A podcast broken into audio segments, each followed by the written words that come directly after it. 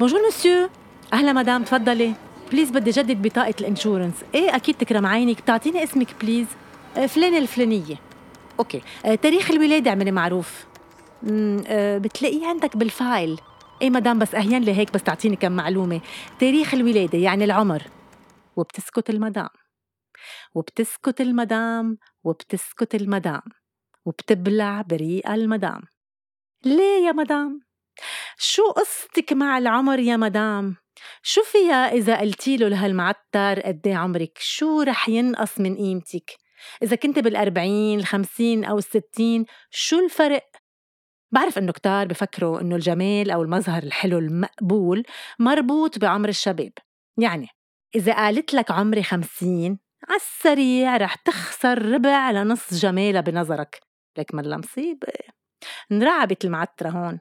كيف رح يشوفها هيدا الزلمة؟ وأكيد إذا عجبته رح يغير فكره إلى آخره. مشكلة العمر والإفصاح عنه أكبر بعالمنا العربي من غير عوالم، وهذا له علاقة طبعاً بالمجتمع والتربية ونظرة الرجل للمرأة وهول الأشياء اللي ما رح نعرف نخلص منهم. منحكي عنهم ويا لطيف ومن قيم لقيامة، ومنرجع بس نسألها قد ايه عمرك تنتفض. لا سوري، هيدا شي خاص فيي، شو بدك بعمري؟ إيه؟ يا لطيف، ليه بتخافوا من العمر؟ شو في شي بخوف؟ إنه بلشوا يبينوا التجاعيد، جسمك تغير شكله شوي، وصلتي على المينوبوز، بلشوا العبقات. إيه عيب، جرسة، ما بيسوى. لما كنا صغار كنا كل ما نكبر سنة نحس كأنه إنجاز، مش مصدقين نقرب على العشرين، نترك المدرسة، نصير بالجامعة، ونتحرر من كل سلطة أبوية وغيرها. وشوي شوي كل ما يزيد هالعمر منبلش نحس بالسخن. رح أوصل على ثلاثين وبعد ما تجوزت تجوزت وبعد ما جبت أولاد رح تقبل أربعين. إنه أي ساعة أنا بدي أعمل الكارير تبعي بصير بالخمسين؟ لا، أحلى شي لما بكون قاعدة مع صبايا بالثلاثينات وبيقولولي كبرنا. يا حبيبتي أنت كبرتي؟ شو بتقولي عني صد بالخمسين؟ يعني أنا عجزت؟ كيف ما برمناها من دور داير مدار هالعمر. بتضل هالمرة راكدة ركت تعمل أشياء قبل ما يسبق الوقت. شو هالوقت اللي بضل راكد؟ ما شو ما عملتي ما رح تقدري توقفيه أصلاً.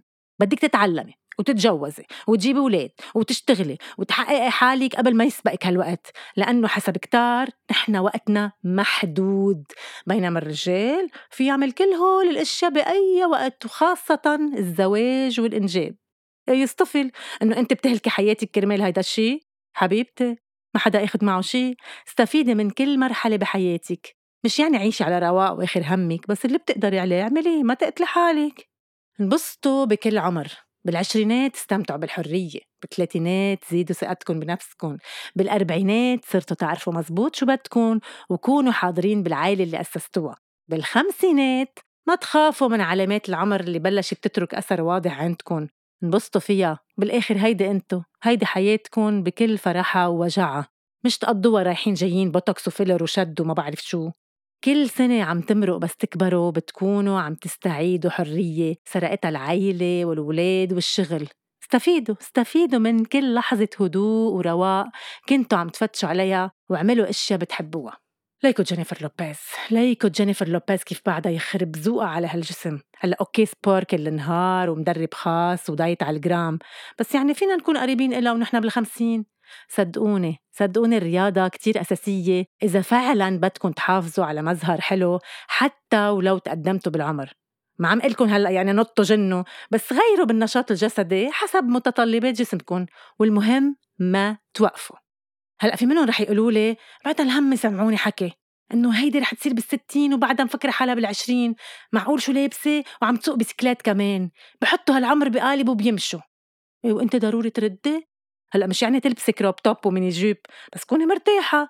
وإذا بسكلات برا حبيبتي بيبرموا الدنيا على الموبيلات وهن بالثمانين، وين المشكل؟ بتعرفي شو أحلى شي حتى ما يفرق معك العمر؟ تجوزي عالم أثار، كل ما كبرتي بيهتم فيكي أكتر. قد ايه عمرك قلتيلي؟